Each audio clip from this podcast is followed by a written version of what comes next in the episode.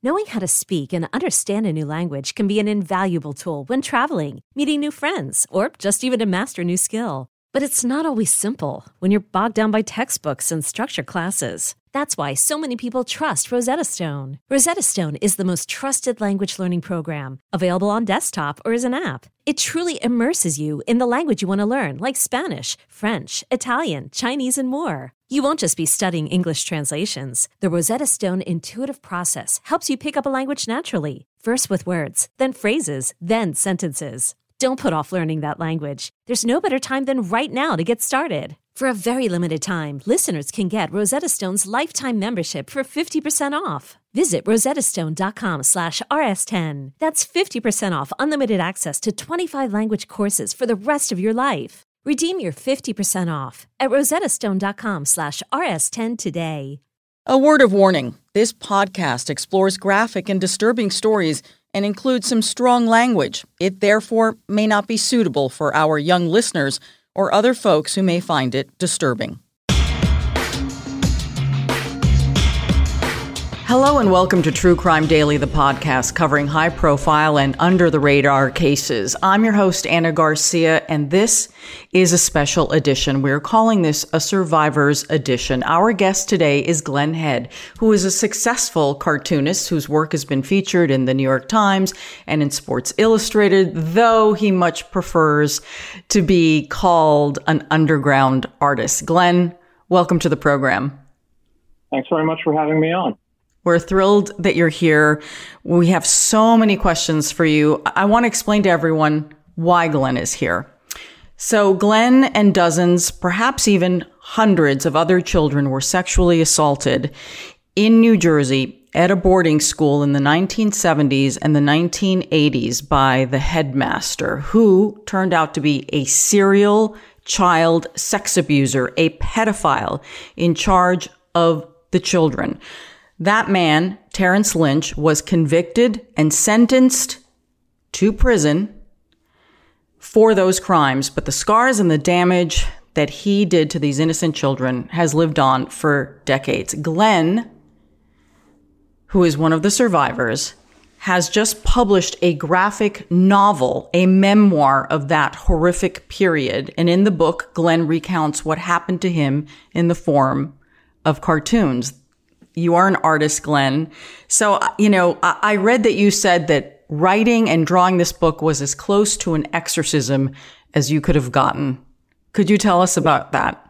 Yeah, um, and that that is pretty accurate. It, it, was a lot like that, and it, that particular statement relates to certain elements of the demonic or even satanic that exist in the book, and I relate that to the, the headmaster at this boarding school. He used to come in at night and tell bedtime stories, which sometimes were of a kind of ghoulish variety. And this one case in point was he told us about when he was a child and he snuck out at night and he happened upon a gathering of Satanists performing a black mass.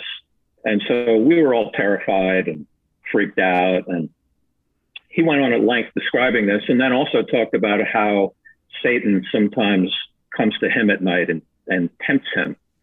And so this, for me, was really an exercise in the demonic as opposed to the exorcism that had to happen from my drawing this. But that was this feeling that I had stepped into a kind of demonic world as a 13 year old. This was back in 1971 when I was first there. And that world stayed with me and needed to be exorcised in the form of drawing it, in the form of drawing this, all of this stuff, including that stuff I just described, which is in the book. Uh, it had to be drawn out, drawn out of me, sort of a kind of, you know, cartoonist's bloodletting of this experience. You know, it's interesting that that you talk about drawing it out of you that sometimes mm-hmm. when something truly traumatic happens to to a human being, you know, we have many releases. We can try and speak them, we can try to mm-hmm. write it out, and all right. these different versions of releasing that, like right releasing that valve can be helpful obviously and and for you the drawing would be the, the paramount way of, of releasing that. I want to talk about the, the name of the book. It's called Chartwell Manor. And that was the name of the boarding school in New Jersey. That's yes, that's right. And so, Glenn, it, this, um, the school that you went to, I, I want people to understand, for, especially because some of some of our uh, fans will be listening, others will be watching, and we're going to put up some slides from mm. your book. But Chartwell Manor was um, a former mansion in beautiful yes. rural Morris County, New Jersey. It was yeah, on Mendham, a Mendham, Mendham a gorgeous mm. estate. Uh, this was a school for the privileged, yes? It was, yes. I think of it kind of as almost like a high class reform school because kids that ended up there, things weren't going so well for them in public school. And for a lot of money, uh, parents could offload their kids with somebody who was going to kind of straighten them out. And that, that's the whole thing of this, you see, which is British discipline. That's like an essential aspect of the story, which was that this headmaster was a British expat and he was going to instill the right kind of discipline on these kids. And that's where the story kind of heads into criminal territory, insofar as New Jersey actually had laws against corporal punishment being used, and yet it was used like crazy at the school. And the corporal punishment was a very short step from the sexual abuse that would often go with it. So in 1971, you went there for two years. Mm-hmm. You did your seventh and your eighth grade. How did you end up there? Why did your parents send you there? Well, it was one of those things that happened back then, insofar as my mother heard about the school from a, another neighborhood mom who had good things to say about it for her kid who got sent there. Her kid had been getting into trouble and then supposedly it straightened him out. And my parents were kind of at their wits' end as to what to do with me because school wasn't going well. I wasn't really what I would really call a really troubled kid myself, but my grades were sort of in the toilet and I was hanging out with the wrong crowd. So it's the kind of thing where you could be funneled into something, no one really realizing what's going to happen to you when you go through that funnel. And that that's sort of the gist of it. There's not much more to it than that. And aside from that was the fact that kids there had motorcycles and I had been saving up money to buy one. So if I went there, I could get that motorcycle if my grades were good and I could ride it around the grounds there. So there were a few different things at work that led to my ending up there. And those are them. So Chartwell Manor hmm. had kids ranging in ages from what, five to 15, boys and girls? Yeah, it was more boys than girls, though. There were only approximately, I'd say, 10 girls there, uh, varying in age, but it was mostly boys. Yeah. So now I want to ask you, what was your impression as you drove up to this mansion, which uh, you know you you feature so prominently in your artwork right. because you had an impression and an immediate feeling to it, and then what was it like once you got in there? Well, it's kind of terrifying on at least two levels. One is that you're about to be dropped off, right, by your parents and your family, and you've been living with them all along. So that's scary. But what was really scary was just the gothic atmosphere of this place. And it was raining really heavily, like sort of a torrential flood rain thing in the middle of September. It was right before the Attica riots, as I recall, um, in that, that fall of uh, 71. And it was really kind of like throwing you for a loop into another world. Because first of all you're out of the regular school that you've been in which hadn't been good. But you're in this other world of this boarding school which as i keep saying is very gothic and very dark. And and on top of that we were told that we were there because we were the elite the chosen that only the very best kids go to Chartwell Manor. That also freaks you out a little bit because that wasn't the impression you were under when you found out you were going here. So I guess it's the, the best word to describe it is destabilizing mm-hmm. for a kid to be in a Glenn, place like that. How soon was it after you arrived that the abuse started?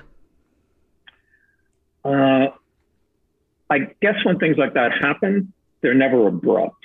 So it's like they gradually head into that. And initially, in a school like that, you know corporal punishment is on the table. You don't want it. So you do your best not to let it happen. Well, eventually it does because it's on the table. Uh, from there, you had the bedtime stories, and those are completely disorienting because you're hearing crazy stories about, as I say, Satanism or whatever. And it upends your sense of what is normal. So, as I say, gradually it leads to the abuse that actually happens, which would come on the heels of some corporal punishment. When a kid had already been hit, then the kid would be crying, and then they would sit in his lap and he would, you know, comfort them. So you can see where things go from there. That and in terms of chronological time that that would have happened, I suppose it took two and a half to three months before that actually got going. It sounds absolutely terrifying. Yeah, it was, and uh, the the the main thing about these things when they're happening to a child, the key word is disorientation. a, a child can't necessarily separate out uh, the transgression of, say, love and being embraced from something that's going wrong and going further than that. They may know it's wrong, but they're confused. And children in uh, contexts like this, when they've been put in another world, they're going to be very easily confused, and kids were. So I was reading, and this was all part of the court case, and and and mm. um, the reason he was sent to prison, he finally pleaded guilty, is that he would um, use a paddle to spank right. the boys, um, right. make them either partially or fully nude. He would do this in a line in front of other children in the classroom, or always privately. How would he do this? Well, it varied. There, it, it, would happen often enough. If the abuse was really going to happen, that is sex abuse, then he wanted to have you on his own. Um, in other cases, when he was doing this sort of more publicly, it usually wasn't as extreme. Uh, in fact, there were very few incidences of that. That happened in class sometimes when, because he was also a math teacher, that that would happen. In those contexts, it was done in a way that was almost more jokey. And that's another thing to keep in mind in a situation like this. If the abuse can be dressed up a little bit as something fun or funny or something like that, that the kids laugh off, then it can be kept going and that kind of criminal enterprise can stay afloat better. It actually became much trickier to get away with the stuff that he was doing when he was working out the intimacy angle, which I just described before, because eventually things fall through the cracks and kids are going to tell their parents or they're going to tell somebody. So these kinds of cases, it's always a matter of time. It can it can last for years, as it did, even decades. But you know, did you know when he would take the children in privately those those for those private spankings and then i mean would he try to explain the sexual assault as being part of a medical examination which is something he, he ended up doing that, yeah. yeah that that was at a different time and a different way too. Like uh, he would do that before showers actually. You know he would do these hernia exams that, that's in the book too. I drew that where like kids are lined up and he would he would check them out, and I was just avoiding the showers like crazy because I, you know, it was a freak out, you know. Um, but I, it's it's so this. I'm so sorry that this happened to you and to all the other children because, I mean, this is it's absolutely horrific. It's absolutely horrific. Um, and so the, I, that's why I so appreciate you helping us to understand because it's always what is key here for me is believing the children. And mm. and I want to understand if there was a point were you ever able to tell your parents who did you tell who who is a child because what i was reading in some of the reports is that initially some of the parents didn't believe the children yeah sure um, that actually occurs throughout the book at various times that i attempt to um, but at the same time the thing that's that's very important to factor in here is that kids, especially young kids, you know, under the age of say 15, which practically all of us were. I was 13 when I was first there. They are there and they need a father figure. That's just a basic aspect of human nature amongst children. So they're kind of ripe for the picking, is the best way to put it. The point is that as these things happen, you have kind of a Jim Jones, Jonestown mindset, basically where the kids are told what happens here stays here. And this went on for many years, and he had a lot of angles that he would try to play. There was one one kid I knew, was a good friend of mine, who was told by Lynch. Lynch explained to him that Lynch had cancer and he wouldn't be around for much longer. So there's all kinds of cards that a guy like this might play so as to keep the party going, so to speak. But mm.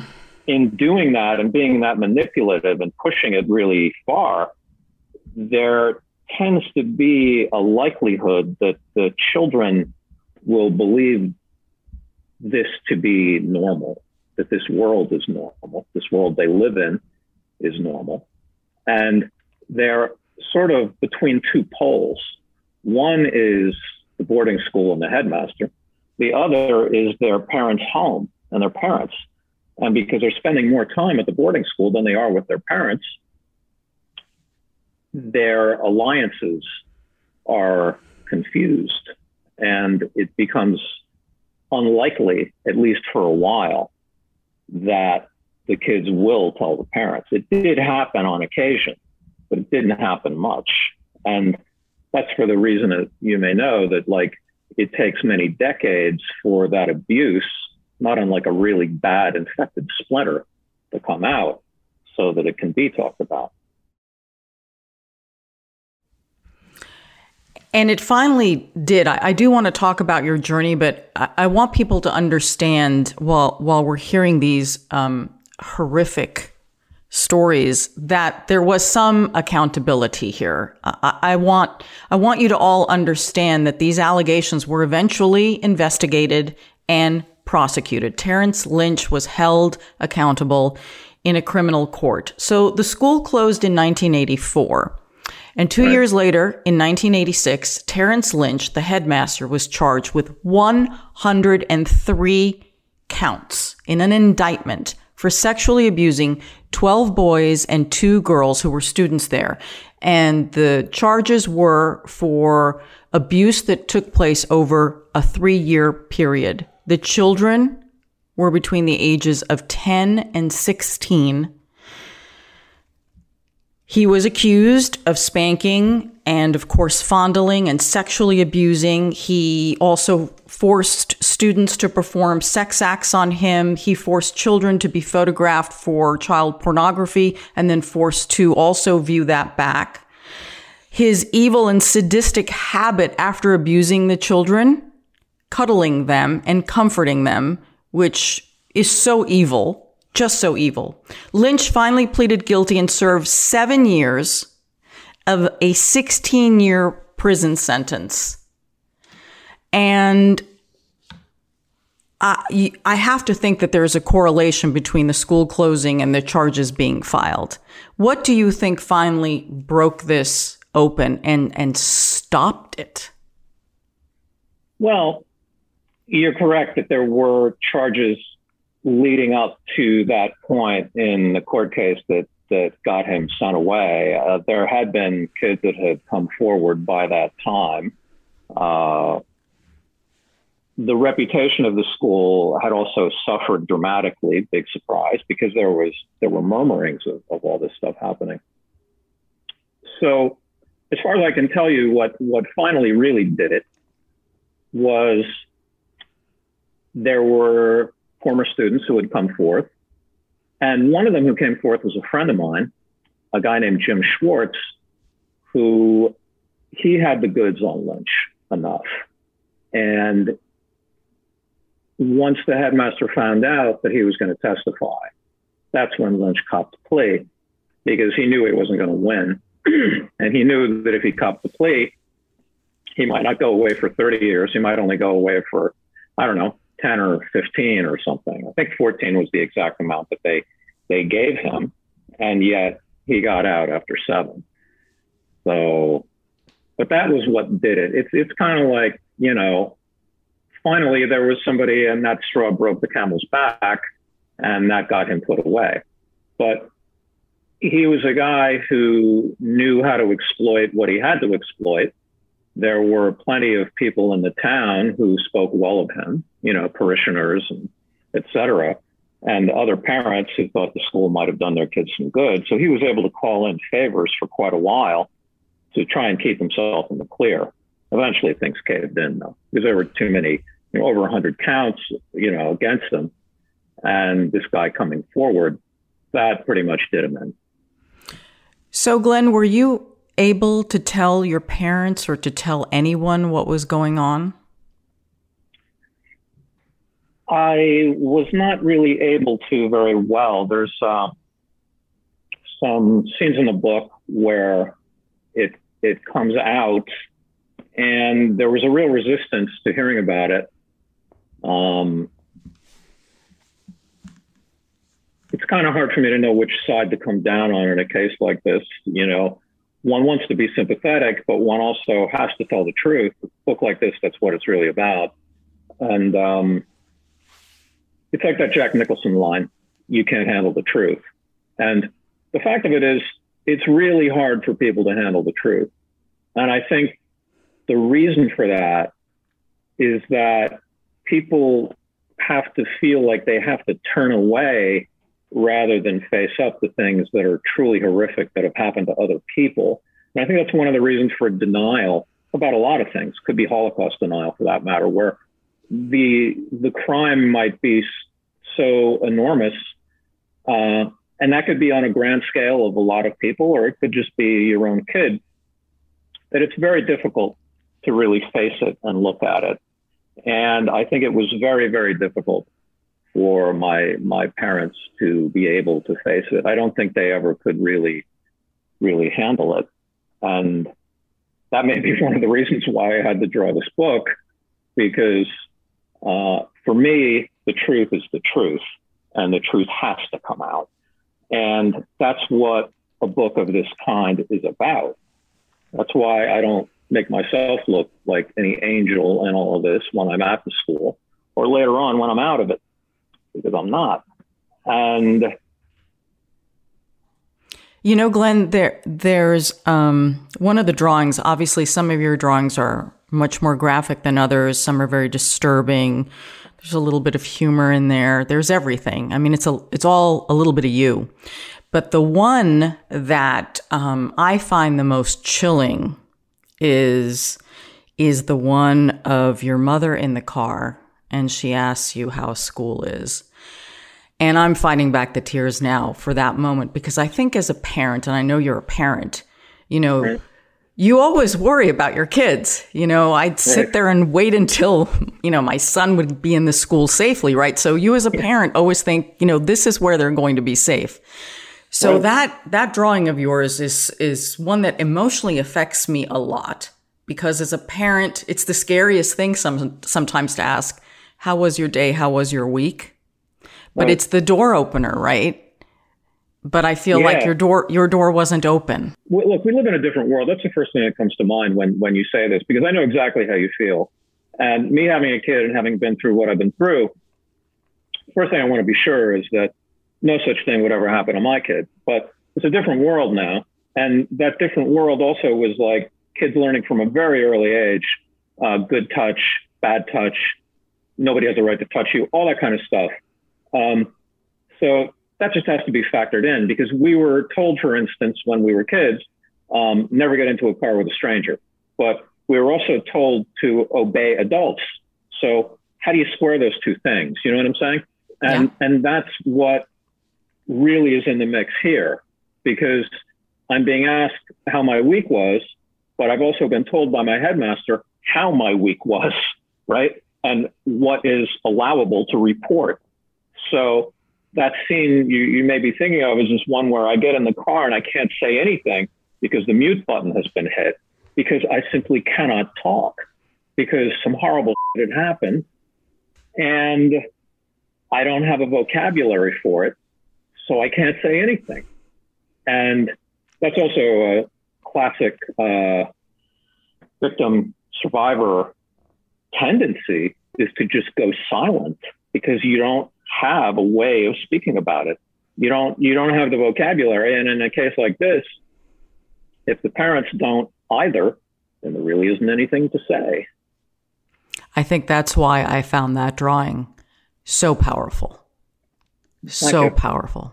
Really powerful. It it it, it was um, I was so overwhelmed by it that, you know, I, I went back to the team. I said, please, we need to have him on the program. I need to talk to him because uh, I mean, you're just, and forgive me, I, I don't um, you know, I, I, may not know much about underground comics and, and, and that whole world, but I do know that you so brilliantly conveyed so many feelings and emotions all at once with that drawing. And, and it's Thank the you. one that I felt was so powerful. So, um, does it, is it, is it hard for you? I know you've been doing a lot of these conversations and interviews. Is this, is this hard for you? It's like another exorcism every time you do an interview? No, I guess partly because that exorcism already happened when I drew the book. And initially it's scary whenever a new book comes out, but that's something that's related to something else, which is that that's just a matter of as an artist, when you create a work and you're into it, it's exciting as hell. And the adrenaline is, is the rush that's keeping the whole thing happening, right? Then the rubber hits the road. The book has to go out there and you got to deal with it. So that's just, but that's a different thing entirely. That's just the nature of yourself as an artist and marketing your work and getting it out. As far as it being difficult to talk about, no, this is not hard for me to talk about at all. Um, I think that I processed all this material before I wrote it because I needed to spend a lot of time writing this graphic novel. And then I continued to process it by drawing it. And by that point, that world of that abuse that I lived in was fully formed. So I knew that book was exactly what it was. I knew its strengths, I was very aware of it as an entity. And so anything anybody could tell me about it, I was ready for because I drew it. You know what I mean? I so, do. Yeah. So, uh, no, I actually enjoy talking about it. It's uh, surprisingly freeing. And, you know, initially when I was getting a lot of questions about it, I would be annoyed by the question of, say, catharsis. You know what I mean? I haven't used that word because I saw that in one of your interviews. right. But as time has gone on, I've actually found out that um, it actually has been cathartic. It has been very freeing, not just to have the book out, but also to talk about the incidents. Uh, so I, I kind of have to backpedal a little bit and say that, you know, it, it was actually very cathartic to get the book, book drawn and then get it out and have people see it. And the response has also been, you know, very favorable and very positive. So I don't really have anything to complain about. Um, I, I want to go back a little bit now. I want to go back to, you know, he goes ahead, does the plea deal, he pleads guilty, he goes mm-hmm. to prison. At this point in your life and in the life of your contemporaries, do you all are do you all feel now that that there has been some justice and did you at the time feel better or were you still really all so young and at the cusp of still trying to process this trauma that had been inflicted on you? Uh, let's see. Um, I guess the short answer to that question is better than nothing. You know, that he got 14 years was better than him getting no time at all. Uh, the other thing is that, and I've, I've brought this up sometimes, to a certain extent, um, my character and myself in relation to this story and as an artist, I'm a bit of a passive observer. See, I had bad stuff happen to me, and this is not, you know, a competition, but simply to say that other kids actually had it a lot worse than me. Okay. So during a lot of my time at Chartwell Manor, all I was doing was drawing as much as I could. I was avoiding Lynch. I was, you know, I had bad things happen, but most of the time I was observing and I was drawing and I was listening.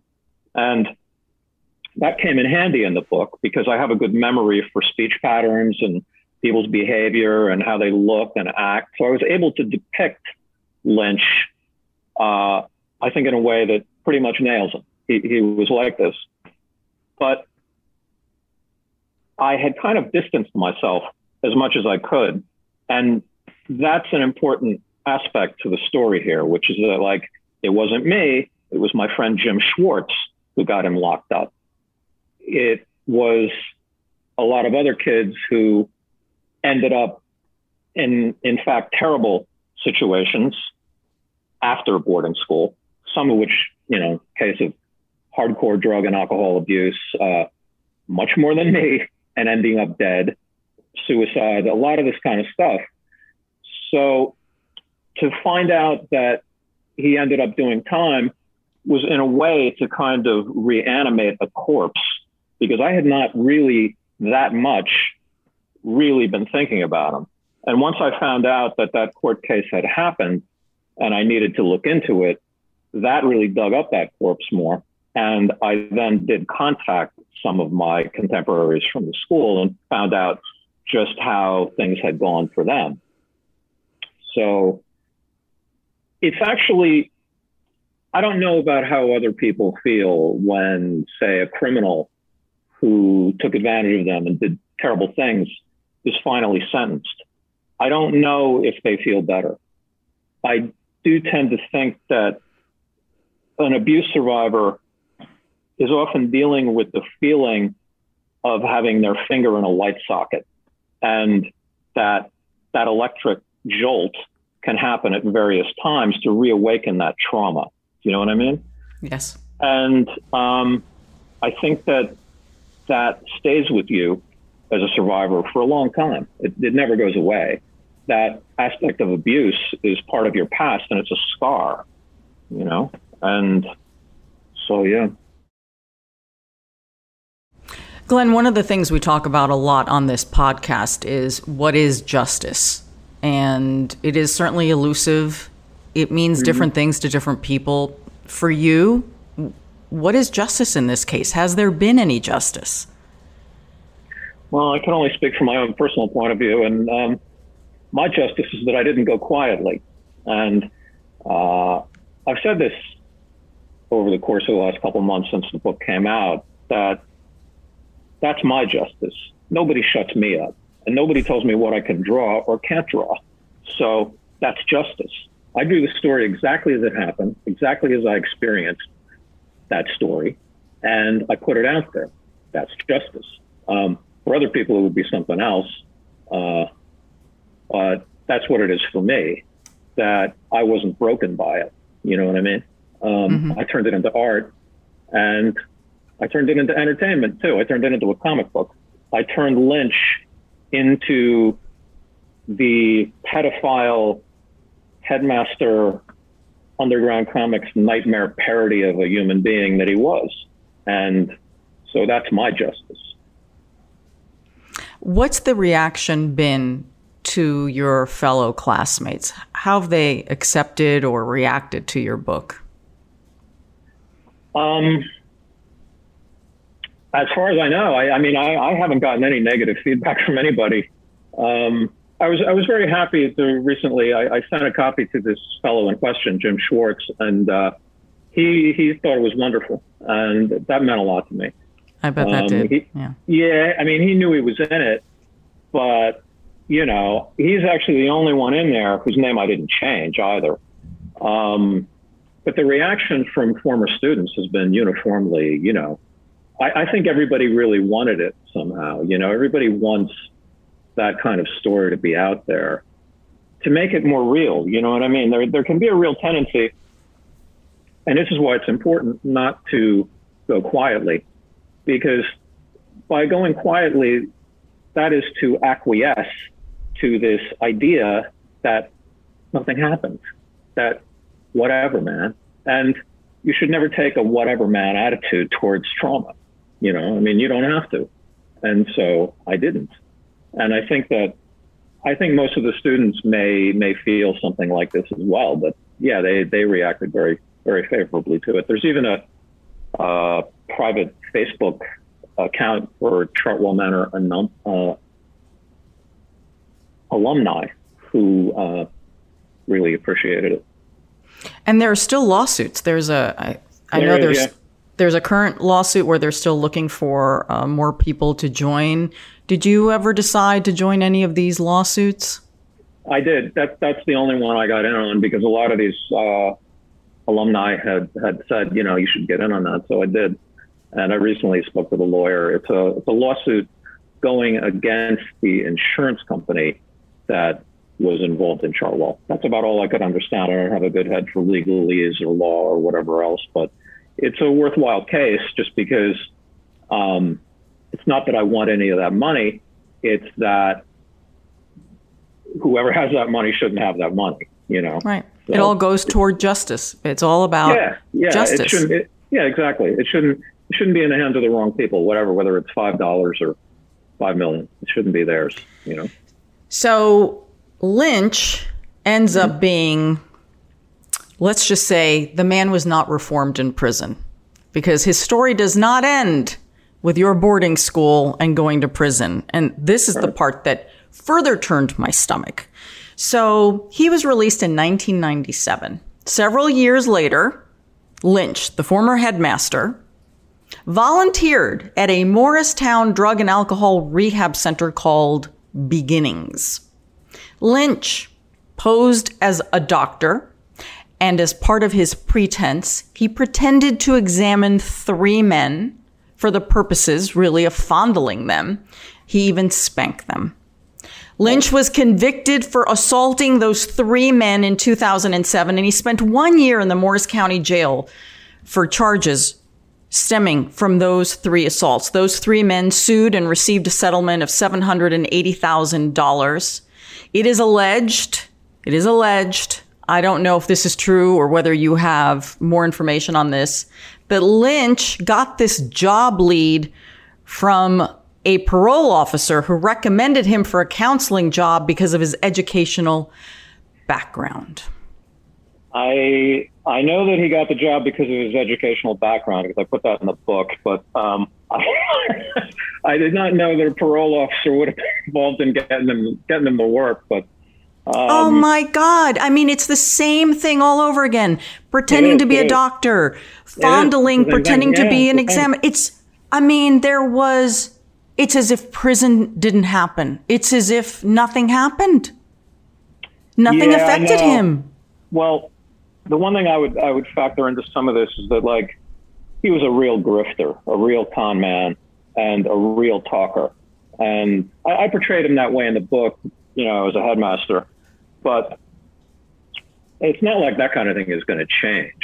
So a guy who's constantly hustling like that, where the hustle never ends, is going to continue doing it to get himself out of prison as fast as possible, which anybody who's in prison will do. But you know, and then and then work the same scams he was working before, which is exactly what he did.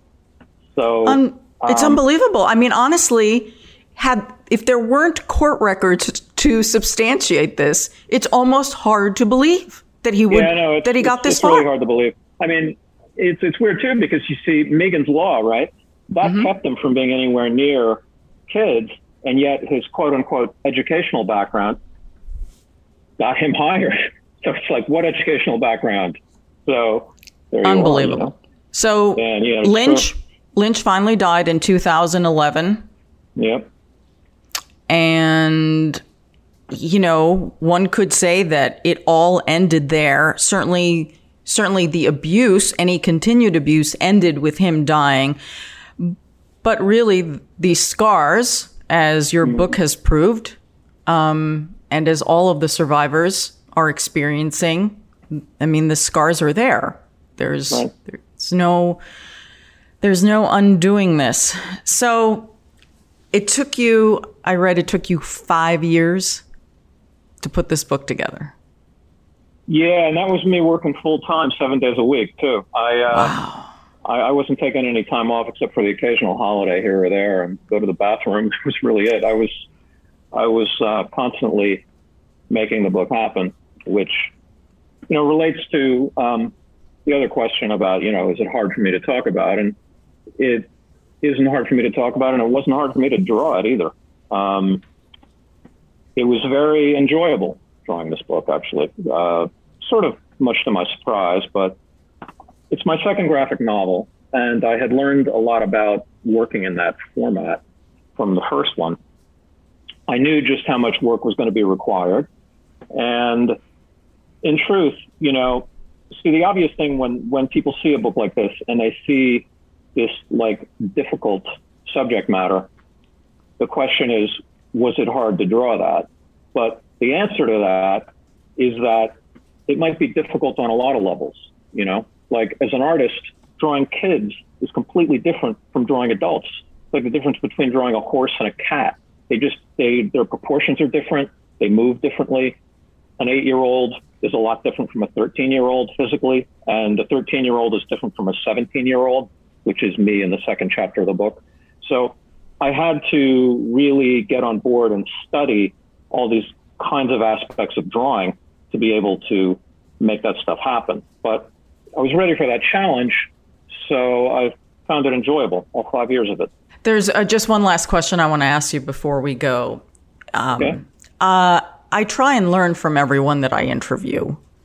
Okay. What could have been done differently? And and this stems uh, a few years ago. I interviewed a, a, young girl. She would have been about 16 years old, obviously with the presence and permission of her parents there. Mm. And she was being abused by a neighbor, and she didn't tell her parents because she didn't want to her her point of view was she didn't want to burden her parents. They had just moved. Dad had just had an incident in the hospital. There was so much going on in the family. She felt like mm-hmm. somehow she would break them if she told yeah. them. And and i yeah. asked her what could anyone have done? Because the thing is if you don't tell the rest of us we may pick up on things here or there but we may not know.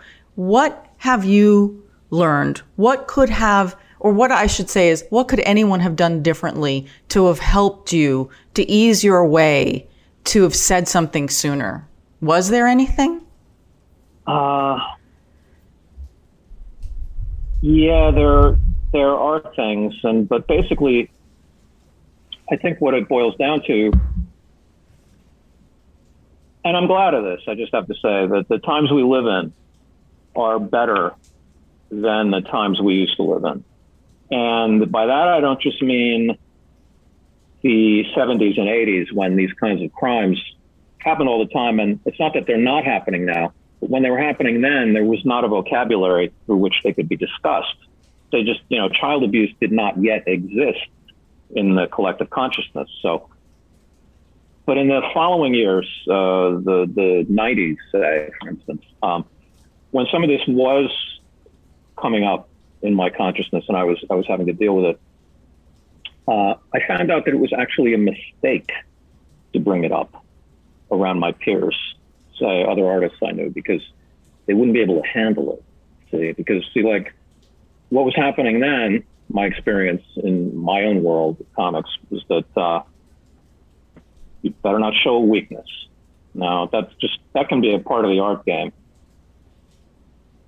Where I'm going with this, though, is that I find that the world is a is a better place at this time in that there is more of a mass acceptance and understanding that bad things happen to people, and they should not be shunned for them.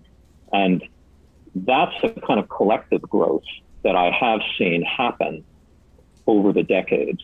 I really believe that's true. Some of it relates probably to the Me Too movement, which absolutely insisted on an acknowledgement. You know what I mean? It was mm-hmm. very important that the things that were going on, say with Weinstein or Bill Cosby, be acknowledged, that they be that they be accepted that those things happened. And that demand was very forceful, which is what's required. Um, it's it's important that things be put forth uh, in no uncertain terms, which is really what I did with my book as much as I could. Um, but I mean, people, and this is what I'm trying to say, is people are more willing, I think, these days to hear stories like this. And if there's one thing that anybody can do better, it's simply to make it known and understood that they're there for you and they are willing to hear what's going on with you, what's going on in your life, what's happened to you, where you're at. So it's basically that being open to it and not being closed off to it. It's amazing how things have changed in these decades. It really yeah, is. I, I, feel like I feel like that's true, actually. Yeah, Glenn, this has been a wonderful conversation. I want to thank you for your kindness and um, your openness to discuss something so very difficult and personal. And um, where can people find you? I, I follow you on Instagram, but where can people find you? Where can people find the book? Well, um, they can find the book either on Amazon or, or, they can go to my publisher, which is Fantagraphics Books. Uh, they can go on the website in, in either of those cases and, and, buy the book. It's in bookstores, it's in comic shops. Those are open, and I think they are. But those two places are good. And uh, I can be found on Instagram, mainly on Instagram. That's my main thing. Uh, Glenn Comics, and I'm, I'm there posting something every day, practically. Yes, you are. Glenn, Glenn, it's been a pleasure. Thank you so much for coming well, on. Thanks, thanks so much for having me. I really enjoyed it. It was a great conversation. Really enjoyed Thank, myself. Thank you. Oh, terrific. All right, everyone. Well, this has been a special edition of True Crime Daily, the podcast.